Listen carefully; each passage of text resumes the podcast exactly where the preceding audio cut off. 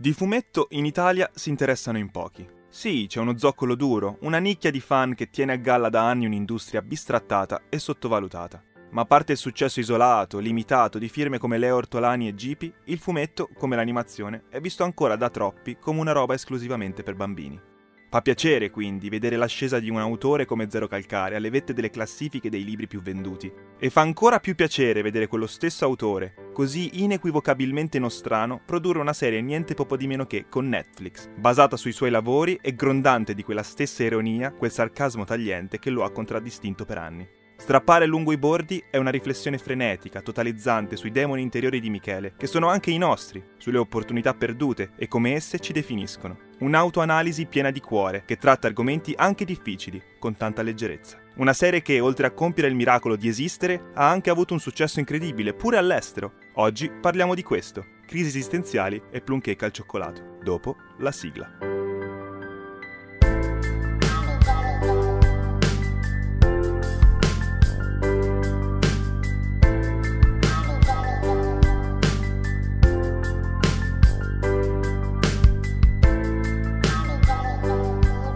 Benvenuti ad un nuovo episodio di TNT Movie Talk. Io sono Tommaso. E io sono Tommaso. E siamo ancora qua, pronti a scoppiettanti discussioni su film, serie tv e cultura pop. Oggi parliamo di una serie tv tutta italiana e per di più animata, una roba che non si vedeva da Trulli Tales, le avventure dei Trullalleri. No, me li conosci? Co- come, come, cacchio hai fatto a dirlo? Ripetilo tre volte. Mi sono preparato tutta settimana, eh, ho ah, fatto okay. esercizi per l'addizione apposta. Ah, ok, ok. Tru- Trulli Tales?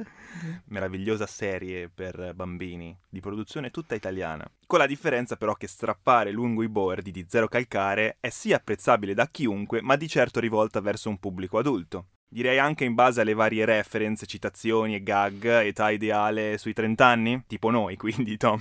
non so, quanto, quanto conosci Zero Calcare? Posso dire di conoscerlo poco. L'ho conosciuto 9 anni fa, credo. Sì, 2013. Quando è che è uscito 12? Secondo me sono nato 5-10 anni troppo tardi per poterlo apprezzare al 100% mm. Eh, come autore. Sento proprio di essere distaccato sia d'età come anche a livello anche geografico, chiaramente. E poi in generale anche tutti i lavori successivi non ho mai recuperato nulla fino appunto a questo visto strappare lungo i bordi, che mi ha stupito in positivo. Bene, bene. No, invece io sono fan eh, abbastanza sfegatato di Zero. Tra l'altro sono rimasto sconvolto quasi, se vogliamo, da quanta gente effettivamente non sapeva neanche chi fosse. Nonostante sia così famoso, è un nome che rappresenta il fumetto in Italia, mm, forse è un'esagerazione, però direi che i numeri parlano chiaro, è uno degli autori più seguiti, uno dei più rappresentativi di questa generazione di fumettisti italiani fin dal liceo sapevo chi fosse, poi pian piano mi sono appassionato e ho collezionato via via negli anni i suoi libri. Bellissime edizioni tra l'altro della Bao Publishing che fa sempre un ottimo lavoro di impacchettamento di queste opere. Come dici tu nell'introduzione, il fumetto in Italia viene visto in un certo modo. Mm. Recentemente però leggevo con gli ultimi dati, le ultime statistiche che comunque sta avendo un bel boom. Sì, un bel boom, però magari non fumetto italiano, sì. tanto manga, tanto, tanta produzione estera. A Natale mi ricordo ero andato in un grosso centro commerciale, c'è una Mondadori. Sì, mm, sì, sì, sono andato lì a fare qualche regalo e non ci andavo da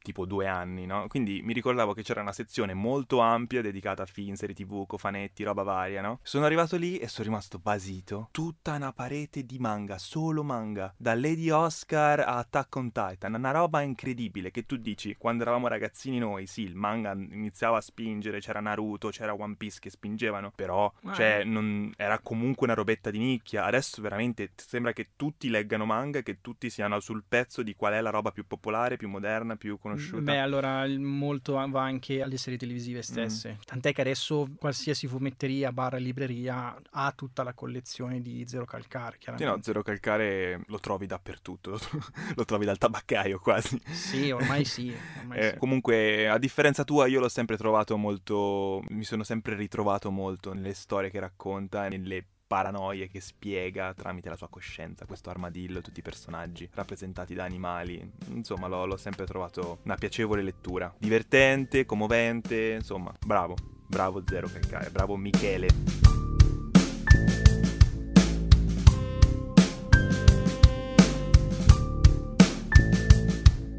Strappare lungo i bordi è una serie animata del 2021 scritta e diretta da Zero Calcare, pseudonimo di Michele Rech, per la piattaforma di streaming Netflix. La serie è composta da sei episodi di durata compresa tra i 16 e i 20 minuti ciascuno, in pratica è un film a puntate, ormai tipico di Netflix, che se potessero dividerebbero tutto in puntate, anche i film di Scorsese o non lo so, mi ricordo che si parlava di Hateful Eight di Tarantino che volevano dividerlo in episodi perché era troppo lungo.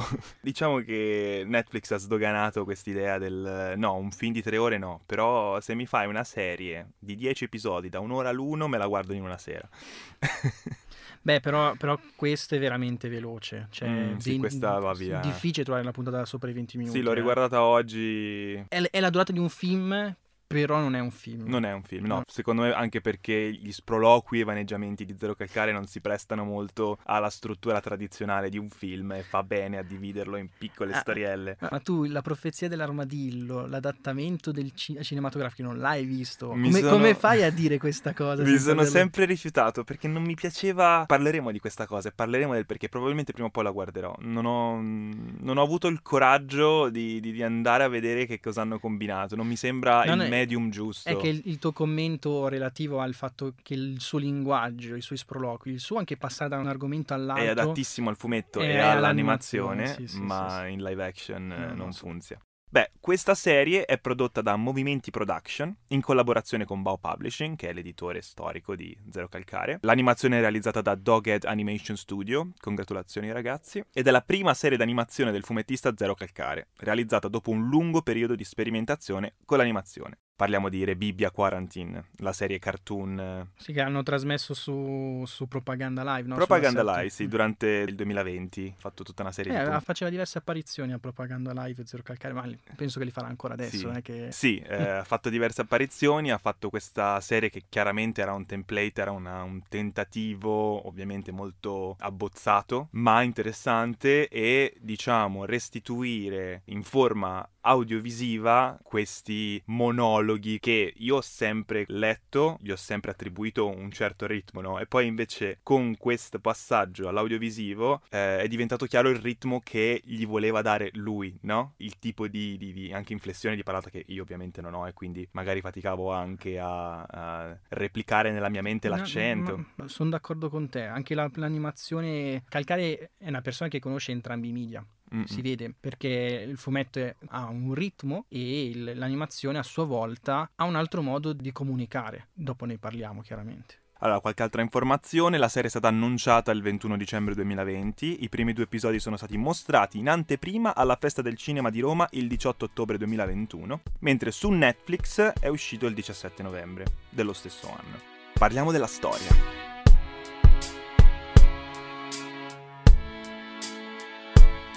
La serie ruota attorno a un viaggio che Zero Calcare intraprende con i suoi due amici, Sara e Secco. Ma questa è solo la cornice. Ogni episodio è un susseguirsi di flashback, aneddoti e racconti della vita di Zero, dalle scuole medie all'età adulta. In questi siparietti l'autore racconta i suoi drammi interiori, le sue idiosincrasie, con il sarcasmo e l'ironia che l'hanno sempre contraddistinto anche nelle opere cartacee. Il tutto inframmezzato dai taglienti commenti della sua coscienza, rappresentata come nei fumetti da un armadillo antropomorfo, qui interpretato da un ispiratissimo Valerio Mastrandrea. Con l'avanzare della storia iniziamo lentamente a capire che Zero usa questi flussi di coscienza per distrarsi da quello che la sua coscienza vuole ricordargli, il motivo per cui i tre amici si stanno dirigendo in treno verso la città di Biella, il funerale di Alice, amica di Zero, che si è tolta la vita. Non ve l'aspettavate, eh, questo finale, soprattutto se non avete mai letto qualcosa di Zero Calcare, vi siete guardati questa serie. Allora, io voglio farti una domanda. Da, avendo letto soltanto due graphic novel su 10, adesso penso che siano una decina comunque, Mhm. l'opera chiaramente che io vedo più vicina a questa serie televisiva è La profezia della- dell'armadillo. Mhm. Però ci sono diverse cose differenti. Tantissimo è cambiato, Ehm, ma è cambiato anche lui come autore nei dieci Assolut- anni che sono es- passati. assolutamente, e assolutamente. Non le farebbe più determinate scelte. Però, però sono curioso per dirti quanto questa tematica del, del- del suicidio ritorna di questa sua amica di infanzia. Mm. No, allora, Se è vera o meno, cioè quanto è au- autobiografico questo racconto. Ma allora, come ogni storia di Zero Calcare, c'è un elemento autobiografico nelle caratteristiche di questo personaggio, che ovviamente è un'esagerazione, una caricatura di Michele stesso, però è ispirato a quelle che sono le sue caratteristiche personali. I suoi amici eh, sono chiaramente ispirati a persone reali, ma non hanno i nomi che hanno nella realtà, sono ovviamente anche quelle caricature, sono cambiate negli anni, basta guardare nella profezia dell'armadillo il personaggio di Sara non c'è, c'è un altro personaggio che si chiama Greta che fisicamente le assomiglia ma a livello di carattere non c'entra assolutamente no, nulla. eh, anzi, allora, l'unico personaggio che ritorna oltre chiaramente all'armadillo è Secco.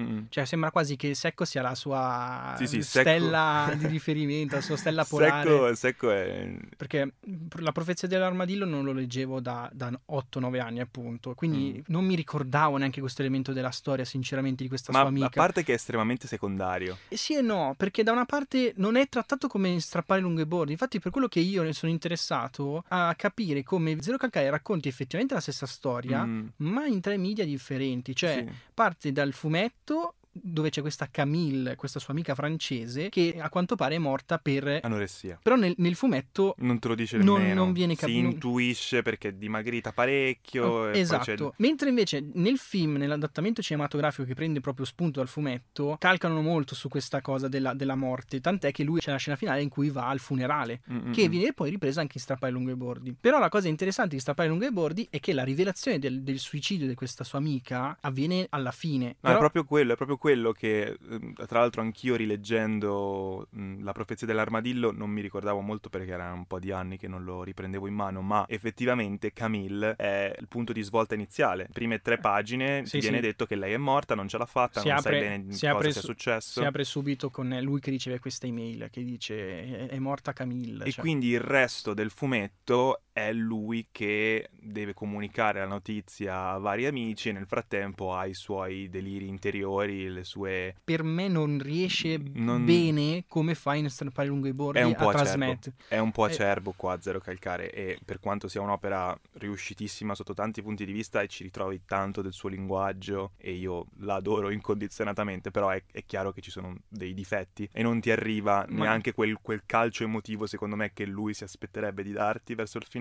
perché manca quel focus, quella, quella chiarezza di narrazione. tan- tant'è che prima, visto che tu hai portato una copia, una tua versione eh, che dici dell'autore di Sì, è l'Artist Edition, Ok. quella diciamo una Ehm, prefazione in, l'un- in cui 033enne parla Ah, 026enne, credo, quando Eh, sì, scritta. sì, 26-27 anni. eh. Ti dicevo che l'unica vera vignetta che mi ha colpito da quel punto di vista a livello sia visivo ma anche emotivo Mm, è mm, quella questa del scena. demone. Sì, questa scena di due, eh, chiamiamoli amici immaginari, no? Questa armadillo che poi rappresenterebbe la, la coscienza di Zero e eh, il demone che si porta dietro Camille. E c'è La spiego al volo. C'è un momento, un flashback, in cui Camille appunto è in visita a Roma e sta a casa di Zero che ancora vive con la madre. E chiaramente in un periodo no, gli dice mi manca la leggerezza di quando eravamo ragazzi. Zero cercando di tirarla su le dice ok, stasera qualsiasi cosa accada, demoni, paranoie, robe interiori le lasciamo fuori dalla porta. E quindi poi vedi appunto lui che fisicamente dice alla sua coscienza, all'armadillo, di stare fuori dalla porta e la stessa cosa evidentemente ha fatto Camille, e sì. quindi c'è questo momento in cui eh, Zero Calcare chiude la porta e rimaniamo con l'armadillo fuori nel corridoio e accanto a lui c'è questo demone orribile, enorme, che sono appunto i demoni interiori di Camille. ti rendi conto anche del peso che si sta portando dietro lei, mentre Calcare ha questa controparte, questa coscienza quasi scherzosa, Sì. che lui comunque convive tutto sommato con armonia con questo armadillo. Beh, lo, lo blocca Eh sì, tantissimo dalla- dal vivere la vita come vorrebbe, però Ah, ah, assolutamente lo fa... sì, io dico l'armonia proprio perché lo sto paragonando col demone di Camille. Infatti, in Mm. quel momento capisco che Calcare avrà un sacco di problemi, ma anche lui, come se dicesse: I miei sono nulla in confronto a quello che si sta portando dietro questa Camille. E all'epoca non lo potevo capire. Mm, mm, mm. Quella è l'unica vignetta che mi ha colpito. Perché poi, come dici tu, tutti questi passaggi che lui fa avanti e indietro, queste mini storie che aggancia di due o tre paginette, hanno dei sensi logici o comunque un, un collegamento dal punto di vista tematico o ritmico della narrazione un po' zoppicante. Mm, mm, mm. Cosa che invece in Strappare lunghi bordi funziona tutto perfettamente. Io sono rimasto stupito da come. La maturità del... Ma eh, c'è soltanto uno spezzone che ho visto un po' forzato, quello della lotta per eh, l'appartamento. Sì, il Game of Thrones. Esatto, la eh, citazione alla Game il- of Thrones. Il divano di- di, spade. Perché in in quella racconto in cui lui divaga tantissimo Mm. e, e dura anche tantissimo quella scena rispetto a- agli altri spezzoni, quando poi si riaggancia, mette una frase come per dire: Ah, beh, questo è per dire che qualsiasi cosa tu ottieni nella vita poi devi lottare per mantenerla. Però in quel momento sembra un, po' una divagazione per fare un po' ridere, Mm. disdrammatizzare. Però in- nella serie l'ho visto veramente ben collegate ogni, ogni singola scena, ogni singola divagazione, soprattutto anche grazie alla scena del treno. L'armadillo dice, ok, tu lo sai perché stai pensando ad altro no, in questo Mm, momento. Bello, nel vetro, del, nel- nello dà- specchio. dà veramente un motivo per cui ci sono queste divagazioni, questo Mm. modo di an- allontanarsi con la testa, col pensiero, a pensare ad altre stronzate. Sì, sì, è un successo, è un successo di, di racconto, di, di personaggi ed è stato anche un successo proprio dal punto di vista di quanta gente l'ha guardato, Mm. che è un dato secondo me interessante che mi piacerebbe discutere con te perché è strano che, beh non strano, però incoraggiante che una serie del genere in Italia e all'estero, anche adesso arriveremo a questa cosa, sia stata accolta così positivamente sia da critica che da pubblico. Sul sito Chuck Club è stata definita come la sorpresa migliore dell'anno e miglior contenuto Netflix italiano, beh ci vuole poco.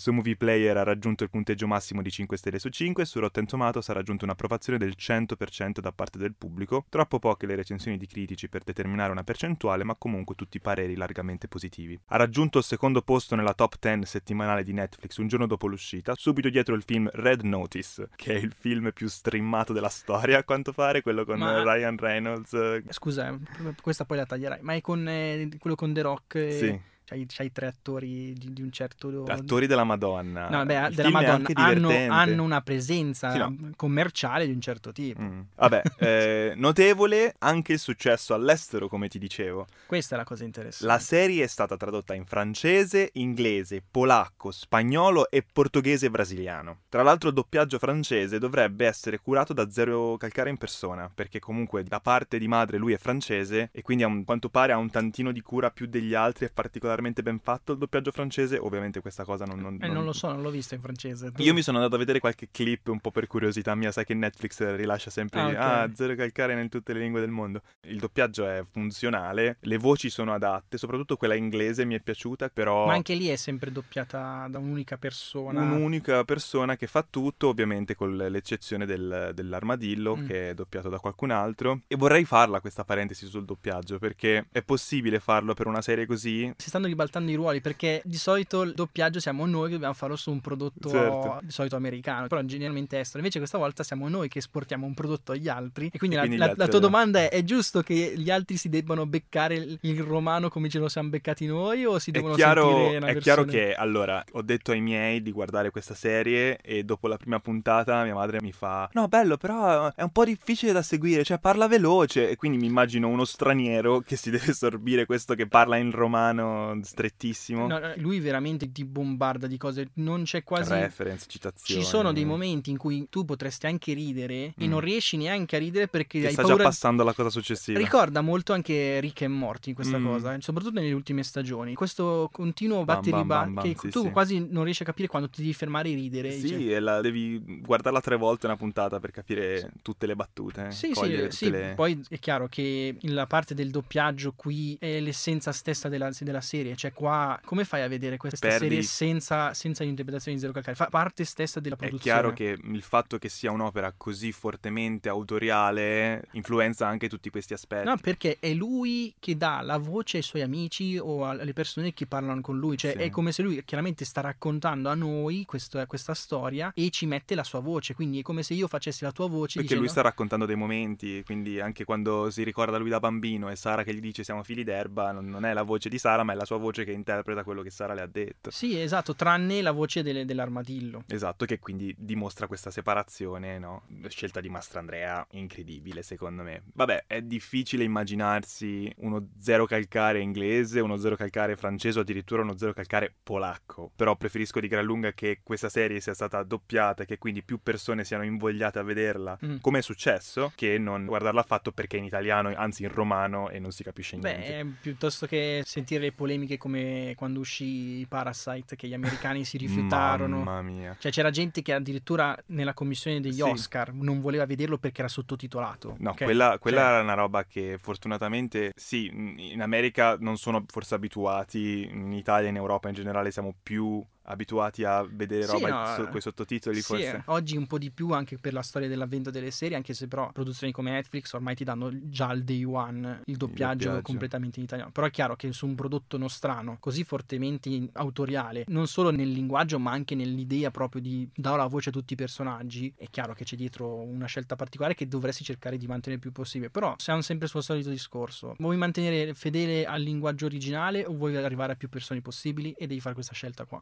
Consiglio il- i video che ha fatto al riguardo questo youtuber che si chiama Barbaroffa, che è un linguista e che è andato un po' a analizzare quello che è la resa di determinate frasi e in, in inglese Ah. li mortacci tua l'hanno lasciato, l'hanno lasciato invariato. La bambina Cioè, quindi è tutto in inglese, ma a un certo punto c'è un limortacci tu, ha buttato così. Sì, Ah, eh, ok. ma ci sono delle frasi veramente quando Zero Calcare deve andare a casa di Alice la notte Mm. e va dalla sua coscienza l'armadillo e gli dice Sì. "Oh, vieni con me, devo andare sulle due, dai, vieni almeno Sì, sì, tu, tu, Ah, tu, tu vai in macchina, io ti raggiungo col cazzo. Quella roba lì in inglese l'hanno tradotta in una roba che non si può sentire, perde completamente la comicità. È un peccato perché avremmo potuto sentire per i prossimi 5 anni gli americani che dicevano Corcazzo.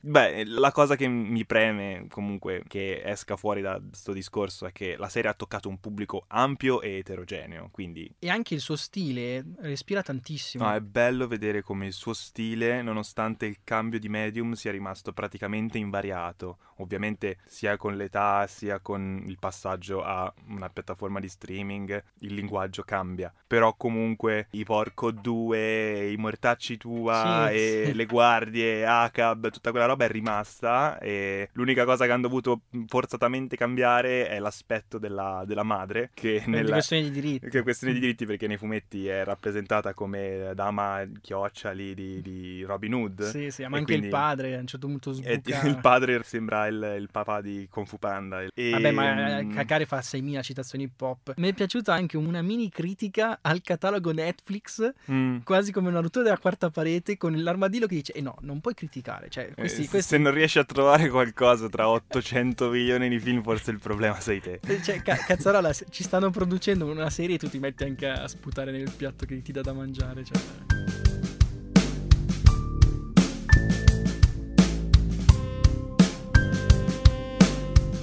C'è da chiedersi cosa vuol dire il successo di una serie di questo tipo per l'animazione in Italia nel futuro, no? Cioè, mh, cosa- come, come la vediamo? È roseo? È un fulmine a ciel sereno? Allora, ogni volta che vediamo un prodotto italiano, io e te, quando vediamo un qualcosa che diciamo, ah, beh, questo è un bel prodotto, ma chissà se la produzione italiana cambierà. E io ti dico ogni volta, no. No, non cambierà. Secondo me, allora, Calcare è un unicum. C'è anche il Mm. fumetto italiano. Lui è proprio una superstar. Cioè, Mm. ormai oggi quasi Ho tutti. 200.000 copie, eh, soltanto qua- la un sacco di la persone oggi conoscono Zero Calcare anche per i fumetti. E anch'io, che sono comunque un appassionato di fumetti, faccio fatica a elencare un tot di eh, autori italiani. Mm. In generale, l'animazione italiana, no, diciamo che non è che sia proprio memorabile. Eh, ma Quindi- non c'è mai stato neanche il budget, l'investimento di- per fare qualcosa di Assu- memorabile. assu- ma Beh, oddio, forse negli Allora, anni 90. Diciamo con- che in Italia c'è un concetto di animazione eh, ehm, di un certo tipo, cioè l'idea è un prodotto per bambini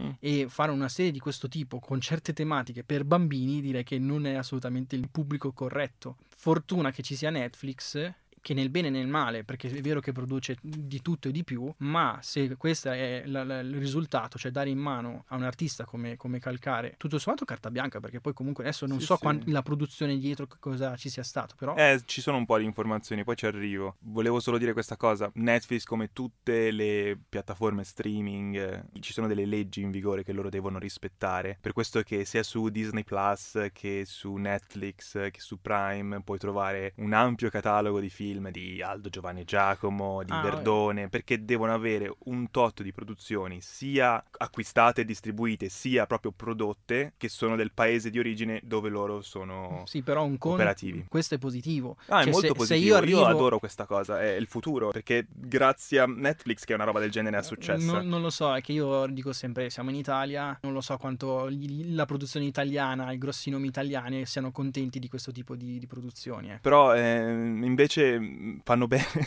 fanno bene a farle, nel senso che, mm, allora, è chiaro, poi qua si apre un vaso di Pandora che stiamo qua fino a domani. Lo streaming ha aspetti positivi e aspetti negativi. L'aspetto positivo, secondo me, che è preponderante in questo contesto e per il discorso che stiamo facendo, è che determinati film, serie tv, serie animate, che non sarebbero mai state prodotte tramite mezzi tradizionali, grazie a Netflix hanno la possibilità di essere prodotte. Poi magari ti esce fuori un sacco di robaccia, però comunque hai più possibilità che quella cosa venga prodotta, che venga realizzata e che la gente la possa vedere. Ah, assolutamente, un prodotto così l'avremmo potuto avere solo grazie a Netflix. Esatto.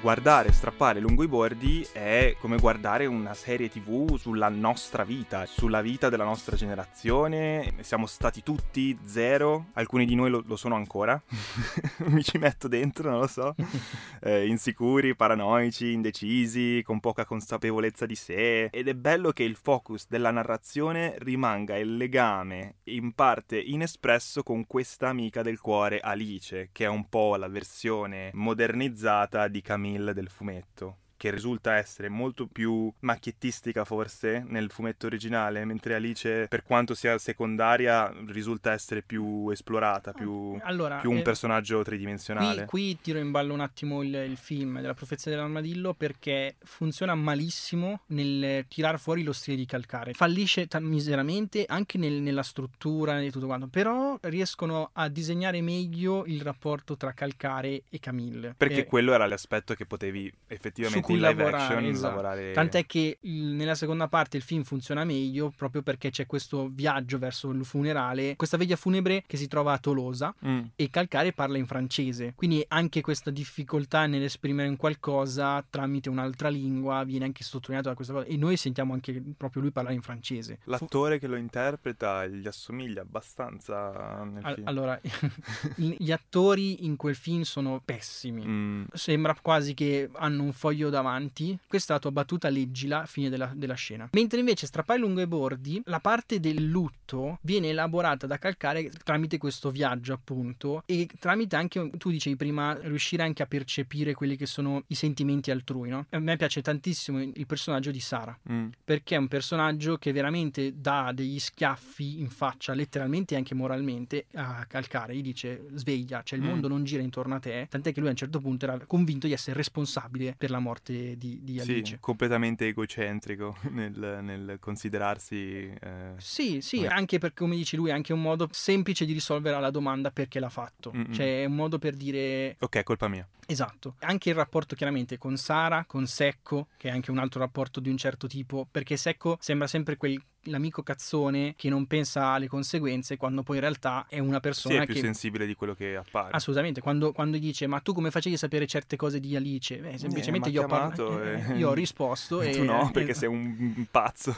Basta eh. l'esempio della pizza che mi veniva in mente. Bellissima. No, ehm, hai parlato di Sara e del fatto che ti sia piaciuta come personaggio. Io ni, nel senso che amo tutte le scene in cui Sara sbugiarda zero mm-hmm. perché sono estremamente catartiche, ben fatte, la storia dei fili d'erba, anche la roba del bagno, divertentissima, sì. um, però risulta essere un po' bidimensionale Sara in questa serie perché è sempre la voce della ragione, non c'è mai un momento e forse non c'era lo spazio e Zero ha deciso di dargli quel ruolo nella storia, però non c'è mai un momento in cui lei effettivamente diventi un personaggio al di là del Zero hai torto, Zero stai sbagliando ed ecco perché te lo spiego benissimo, eh, ti apro gli occhi a questa situazione. Però, però secondo me è, è proprio perché mh, viene raccontato dal punto di vista di Zero Calcare. Sì, sì, e lui la vede così. Cioè è, è quello il ruolo che lui dà a questa amica. Sì, cioè, però, è... però, paradossalmente Secco, che è sviluppato meno nella serie, più, è più macchiettistico, alla fine risulta essere più tridimensionale perché ma, gli vedi anche... Ma proprio perché è voluto proprio da calcare stesso, cioè proprio il fatto che tu fino a quel momento hai visto il secco superficiale che dice andiamo a pigliare il gelato per qualsiasi eh, cazzata. Pronuncia ineccepibile. Eh ragazzi, io non sono romano. Però il, il, fatto che a un certo punto gli si apra un mondo a, a, a, zero che dica ah ma cazzo questo qua non è un cretino che pe- non pensa alle conseguenze, è uno che cacchio mm. deve, deve, tirare avanti la, il mese cercando di, di, di, di giocare a poker e giocare gio- dipende da, da una mano e, e, come dici tu è molto sensibile da, da, questo punto di vista. Anche quello un personaggio visto con gli occhi sempre di Zero Calcare e il fatto che lui stia a doppiarli mm. nell'ultima puntata, quando è che iniziano ad avere voce propria questi personaggi? Quando finalmente esce dal suo trip ego psichedelico. Eh, vedi, vedi, che anche eh. lì l'uso del doppiaggio ha un significato. Sì, è una cosa tra l'altro volevo, di cui volevo parlare perché la prima volta all'inizio fai un attimo fatica perché a un certo punto ti rendi conto che tutti tranne l'armadillo hanno la stessa voce ed è una cosa a cui ti devi abituare. È una scelta anche sensata dal punto di vista della storia che Zero vuole raccontare come vuole raccontarla e a me va benissimo. Però ti volevo chiedere come l'hai trovata tu, soprattutto sul finale, soprattutto in quel momento, quando sono nella palestra e invece di sentire la voce commossa della madre, senti Zero che fa la vocina da vecchietta mentre dice tutte queste cose molto toccanti su Alice. È stato un po' stridente per me. No, sì, è chiaro che quella prima parte di questa veglia, vista sempre con gli occhi di Zero, magari non ti arriva. Però io ti dico, quando parte il messaggio, cioè il video... No, no, no, è, lì è c'è proprio l'esplosione emotiva emotiva. E secondo me ha fatto bene ad aspettare quel momento per fare lo switch. No. È solo che ne risente un po' la prima parte perché dovrebbe essere questo momento toccante, invece sei quasi. No, ma è ancora più un significato ancora più importante il, il fatto della voce di Alice. Perché fino a quel momento Alice non è neanche doppiata da zero. Sì, è, è una l'unico... voce elettronica. Sì, quasi come se zero non volesse ricordarla. Mm. Quando poi dopo però rientrano e sente il video e a quel punto sta a sottolineare proprio l'impatto, anche perché poi chiaramente veramente il raccontare quella storia che lui stesso aveva scritto per lei, perché Zero l'aveva... Bellissima la, la storia della cicatrice. Mh, mm, una... La cicatrice non passa, è una medaglia che nessuno ti può portare via. Un'altra cosa che sottolinea quel momento lì, l'armadillo che dice a Zero tregua, ma è anche come Zero, lui cerca sempre anche di sdrammatizzare, cioè di mm. giocare anche con i momenti più pesanti, di rianimare. Quando lui si immagina il dover chiacchierare con i genitori di Alice come una tortura, con il padre che rianima negli interrogatori dell'FBI, e della CIA, no? Il fatto che quando arriva la botta emotiva alla fine ti mm. lascia proprio lì, non c'è una battuta, non c'è un attimo, non c'è l'armadillo sì. che interviene, anzi tu addirittura... Sì, dà la tregua in quel addirittura momento. tu continui a sentire la voce di Alice che racconta la storia e vedi i personaggi che si stanno stanno parlando ma non senti quello che stanno dicendo. Cioè Calcare lì vuole proprio lasciarti lì in quel momento mm. e non ti vuole rianimare, ti vuole proprio far sentire tutto. Eh sì.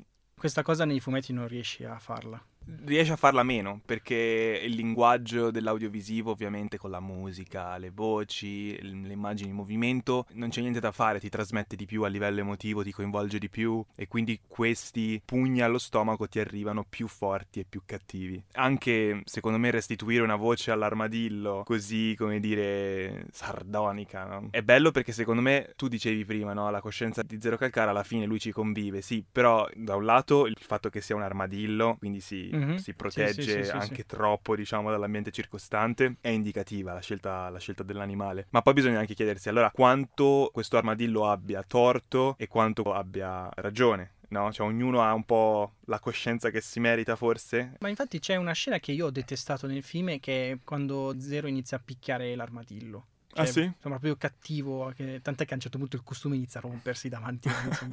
il costume è bruttissimo. Sì, sì, però dico, la violenza fisica di quel film era come se fosse l'unico mezzo che avessero per trasmettere questa lotta interiore che Zero mm. sta combattendo con l'armadillo che funziona malissimo. A parte il fatto che all'epoca Zero Calcare era sì famoso nell'ambiente fumettistico, ma assolutamente no altrove, quindi il film fu un insuccesso. È ovviamente disponibile su Prime, come ogni singola cosa sulla faccia della Terra, quanto pare. Ormai.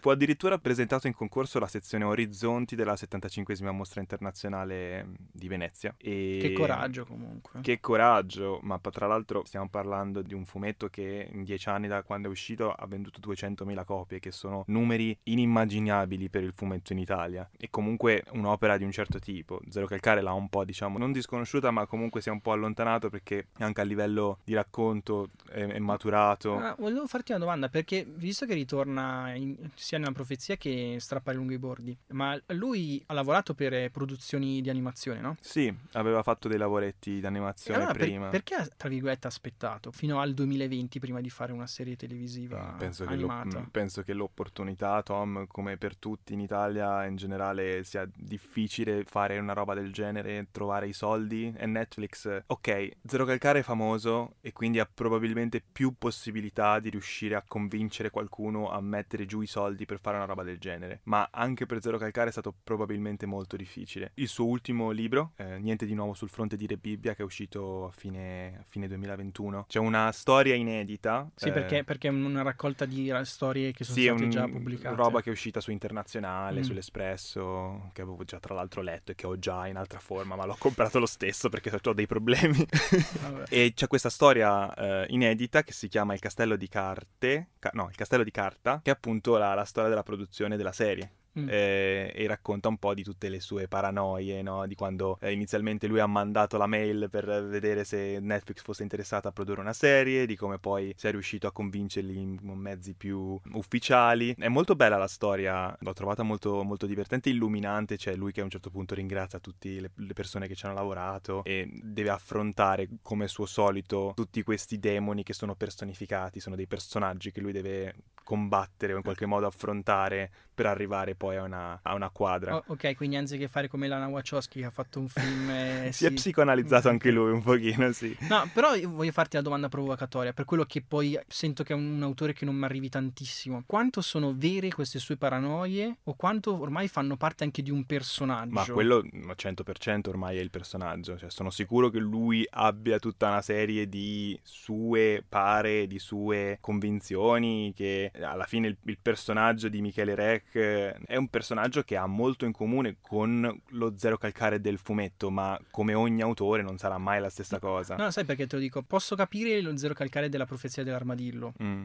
Che era un- uno agli inizi, ha un sacco di problemi proprio anche perché si sta lanciando in un campo che è veramente difficile. Invece nella serie diciamo che questa cosa qui funziona meno perché ormai zero calcare è, È, un- talmente un au- affermato che tu dici perché dovresti avere ancora tutti questi problemi, E forse. per quello che poi lui, e- essendo diventato personaggio, è diventato famoso per questo tipo qua, è quasi come se lui non riesca forse a uscire da questa etichetta. Ormai è il suo, ma allora è ciò che lo rende riconoscibile. Mm. E, è croce e delizia, nel senso che tu hai creato un brand attorno a un personaggio che è una caricatura e un'esagerazione di te stesso. Mhm. Quindi qualsiasi cosa tu crei sarà in qualche modo legata a quello stile di narrazione, a quel monologo interiore, a quel flusso di coscienza. Infatti un'opera tipo 12 in cui lui muore e Eh. il protagonista è secco, no? E Esatto. lui si è divertito molto di più, forse magari a... No, ma, ma anch'io a leggere tra le due preferisco 12, Mm. sinceramente, rispetto alla profezia dell'armadillo. Però è- faccio un esempio stupidissimo, però secondo me è, è calzante, come gli SDC che fanno lo stesso album da, da- da 40 anni e anche oggi a 70 anni fanno ancora le stesse canzoni. cioè a un certo punto uno, non lo so, Fan degli ACDC non abbiatecene, è vero. ma è vero, cioè è vero. Cioè, voi ascoltate il nuovo album e dici, vabbè, questo lo potevamo far uscire negli anni 80 come Chiaro, negli anni chiaro. 2000, perché è, è quello. Anche lui poi a un certo punto, non lo so, si romperà le balle di fare sempre la stessa cosa, immagino. no? Sicuramente, ma eh, sono molto curioso di vedere cosa farà adesso, anche a livello di animazione, se farà un'altra serie, sarà sempre con lui protagonista, e un'altra magari semi-adattamento di magari Macerie Prime, che è una delle Ah, sue ok. opere più belle, No, forse. anche perché poi trovo curioso il, il titolo, la chiamata strappare lungo i bordi. Sì. Anche perché il focus, la tematica è completamente diversa rispetto a quelli di dieci anni Ma fa. è chiaro che allora c'è un punto di incontro e di contatto tra la profezia dell'armadillo e questa serie, che è la contrapposizione di questo momento estremamente amaro di realizzazione della morte di un'amica, di una persona cara, di una persona vicina a Zero Calcare, che viene esplorata in maniera autoironica dall'autore, però tutto il resto è completamente diverso. Mhm. Cioè è chiaro che c'è un livello di ok, voglio prendere questa idea, questo concetto che ho sviluppato dieci anni fa, probabilmente anche per somatizzare un trauma mio personale, perché chiaramente ci deve essere qualcosa di autobiografico in quello che racconta, e affrontarlo in maniera diversa, più matura, con occhi di persona e artista che in dieci anni è maturato, è cambiato, e ha cambiato approccio. Va, va per i 40 ormai. no? esatto, Giusto? va sia a 38 Quindi- anni, penso. È chiaro che la, la sua vita la guardi in un modo differente. E poi, allora, non è da sottovalutare, per quanto ovviamente l'opera sia estremamente zero calcaresca in Sì. tutto, eh, non è da sottovalutare il contributo che hanno dato le altre persone che hanno lavorato alla serie. Mm. C'è un aneddoto in particolare nella storia di cui ti parlavo prima, nella collezione Niente di nuovo sul fronte di Re Bibbia, in cui lui racconta che la gag del bagno inizialmente non aveva la controparte di Sara. Ah, ok. Era solo lui che si lamentava del fatto che il bagno degli uomini è un pisciatoio invivibile, mentre il bagno delle donne, chissà, si fanno gli inchini, entrano, ci sono le farfalle che volano. Mhm. E un- una persona che lavorava sulla serie ha detto: Ma scusa, ma perché non metti anche la parte? Guarda Ok. che è ancora peggio per noi, forse, che per voi. Sì, sì, quindi c'è il, il concetto comunque da- sempre dal suo punto di vista, Quindi qua- dalla sua esatto. esperienza. E quindi grazie a questa interazione, per quanto lui eh, nel fumetto stesso dica più volte io sono estremamente geloso del mio lavoro, eh, voglio avere controllo su tutto, fare una serie per me era uno stress incredibile soltanto per l'idea di dover condividere le mie idee e sottostare magari anche al parere di altri. Nonostante questo lui dice ho giovato grandemente dal processo collaborativo di creare una serie con altre persone, perché quella, quella scena lì in particolare è una delle più divertenti della serie. Sì, ma, ma se, se la persona con cui collabori chiaramente è interessata al prodotto e soprattutto è stimolata anche a... ne parlavamo per il Signore degli Anelli per esempio,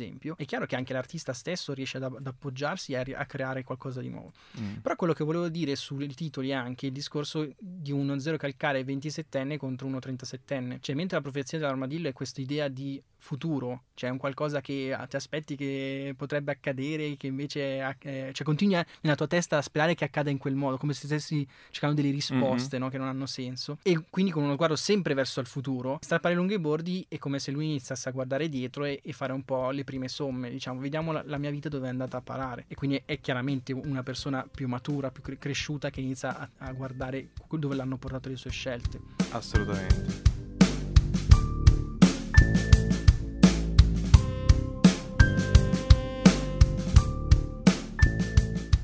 Sulla carta la serie Netflix aveva tutti gli ingredienti per fallire. Le produzioni italiane in questo campo sono più delle volte scadenti, guardiamoci in faccia, è così. Il mercato tricolore ha una pessima statistica per quanto concerne l'animazione e c'è anche una certa arretratezza culturale che porta tanti a considerare roba da bambini l'animazione e il fumetto d'autore. Sì, sì, quello, quello che dicevamo prima. E un'altra cosa, poi se ne è parlato tanto online anche dopo l'uscita della serie, la, la profonda connotazione territoriale della serie. Mhm. Ok, quindi c'era il rischio che non potesse incontrare il gusto di un pubblico nazionale o addirittura internazionale, perché comunque stai parlando di un personaggio non solo romano, ma dire Bibbia e orgogliosamente tale, e i riferimenti del, del mondo in cui avviene la storia della serie sono radicati in quel, in quel territorio, Ma in io- quel contesto. Io penso al, al- al ragazzo serpente che diventa nazista. Cioè, è, è- è talmente attuale, è talmente territoriale che è veramente. Io penso che da questa consapevolezza che l'animazione, soprattutto l'animazione per adulti in Italia, non fosse territorio esplorabile, è da qui probabilmente che è nata anche la decisione di realizzare il film live action invece che una serie Mm. animata inizialmente. È chiaro che l'animazione è una forma creativa molto più vicina al linguaggio di Zero Calcare. In questa serie riesce a fare un miracolo, crea una storia capace di mettere d'accordo tutti senza scadere nel ruffiano, nel qualunquista. Il rischio era che si perdesse anche un po' quell'elemento pungente, satirico anche di Zero Calcare,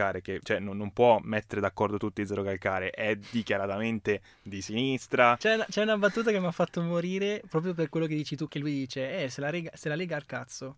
Dice, "Eh, però è- è una femmina, non puoi dire Sono, cosa. sono sessista o no?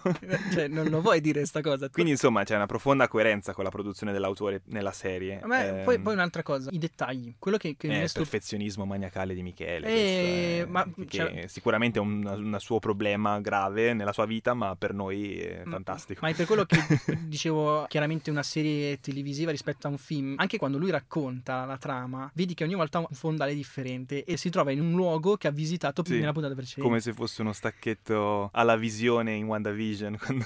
Sì, e che dà anche questa idea di avanzare. Sì. E anche le puntate si fanno sempre più pesanti da quel Mm. punto di vista, proprio come se lui si stesse avvicinando sempre Sì, la di quinta più. e la sesta sono con tutto quel momento con, con Alice in casa. Sì, è una gran serie. La consigliamo ovviamente a tutti quelli che non l'hanno ancora vista. È su Netflix, quindi se avete Netflix guardatela, un'oretta e mezza. Non solo uno spaccato sociale dell'Italia del 2020 e del 2021. Beh, oddio, senza pandemia magari. Ma anche l'inizio di un racconto generazionale che è diventato, non so neanche come, così trasversale, perché comunque ha parlato veramente a tutti. Cioè, io credo che un autore bravo riesce a trasformare una situazione specifica, come fa lui, in qualcosa di universale, un sentimento che possono capire tutti. Ed è questo, secondo me, il potere e la forza di Zero Calcare. Perché in questo aspetto molto autoriale, in questo personaggio che è una caricatura di se stesso, che tu magari dici rischia di trasformarsi in macchietta, rischia di diventare ripetitivo, è vero e infatti sono curioso di vedere cosa farà in, in futuro come autore, perché non può continuare a fare la macchietta di se stesso trentenne quando ha 40, 50, mm. 60 anni. Però qua funziona da Dio, prende quello che ha funzionato dai suoi fumetti e lo mette sotto forma di animazione e il medium è perfetto per i suoi viaggi mentali. No, no, si nota e si vede la maturazione, la sensibilità con cui approccia lo stesso argomento. Mm. Quindi zero calcare, Michele, bravo, bravi tutti i ragazzi del team d'animazione, di movimenti, di Bao che hanno creduto in una produzione di questo tipo, grazie a Netflix che ci ha messo i sordi. I sordi. tu vuoi dire ancora qualcosa Tom?